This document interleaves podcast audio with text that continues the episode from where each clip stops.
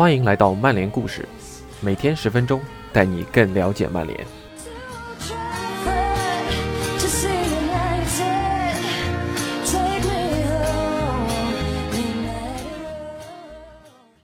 今天和大家分享内容是回应最近克洛普含沙射影的暗示曼联引援资金来路不明这件事情。有些曼联球迷之前对瓜迪奥拉或者克洛普的印象还不错，有点不能理解这两年这两个人怎么就变成这样了呢？其实道理很简单，那就是之前我们不够强大，他们能够好好说话，待我们兵强马壮，剑指天下。阿瓜阴阴阳阳，阿扎叽叽喳喳。这俩从来都不是什么善茬，开个玩笑啊。那么感谢温博 ATZ 的辛勤付出。以下是今天的内容：为什么曼联今夏承受得起重磅引援？老李惠特维尔。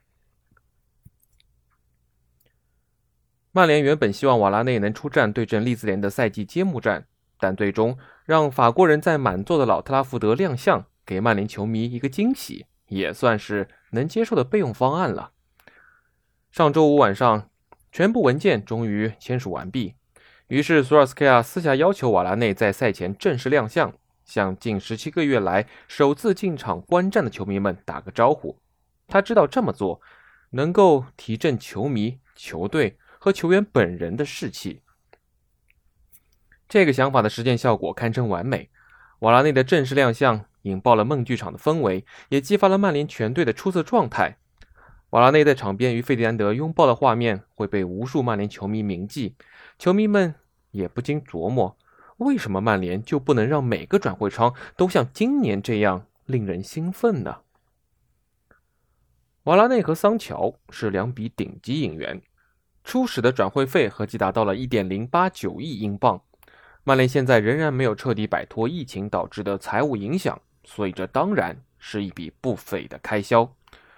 具体效果还得靠曼联在场上的表现来证明，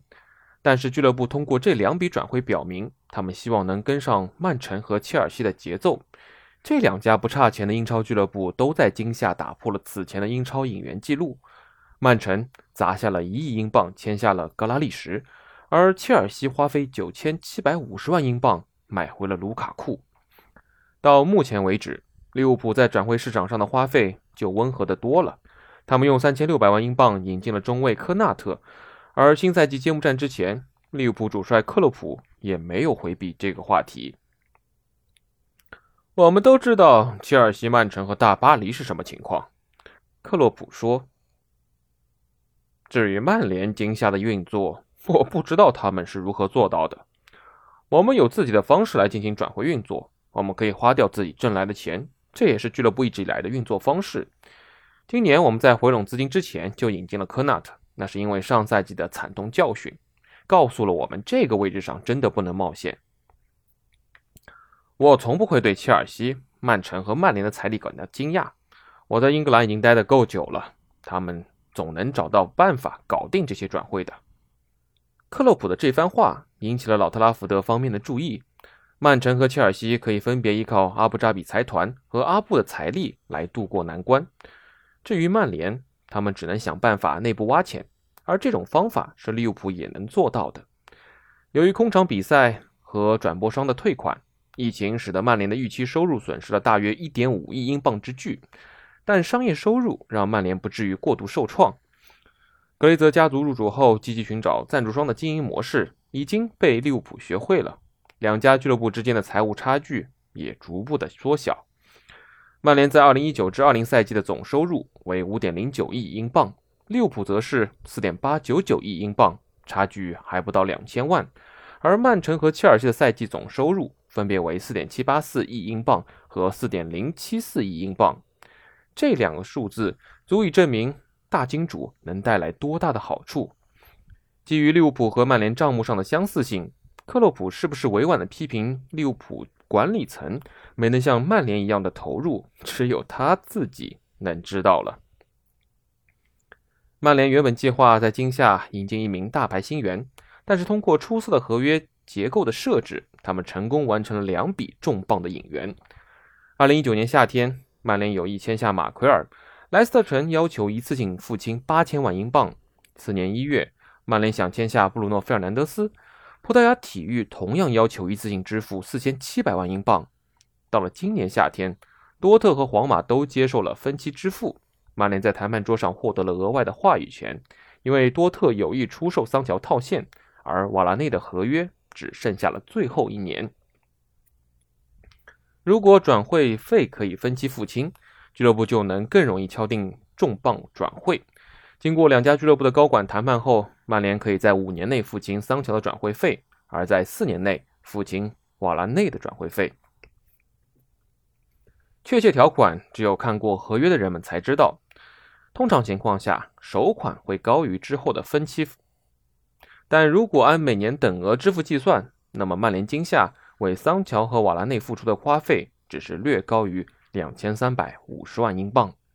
即便我们考虑到去年十月时曼联的季度净亏损达到了两千三百二十万英镑，这仍然是非常理想的引援花费。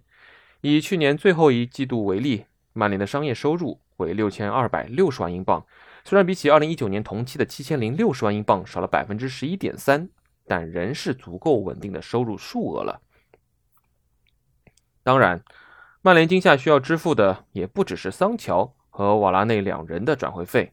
范德贝克的四千万英镑也是分期支付，虽然具体年限并未透露，但可以合理认为，曼联今夏需要向阿贾克斯支付一千万英镑。曼联可以通过转会市场上的收入来抵消一部分的支出，就比如曼联之前把卢卡库卖给国米时，在合约中加入了转售分成的条款，这次就可以分得三百四十万英镑，而国米需要向曼联支付的七千四百万英镑初始转会费，同样会分期付清。维拉也会向曼联支付一笔图安泽贝的租借费，曼联还可以继续通过出售荣源来获得更多的收入。消息源表示，曼联的后续重磅引援也将是清洗荣源的情况而定。曼联尚未接近与潜在买家达成任何协议，但是下窗还有两周的时间，情况仍有可能出现变化。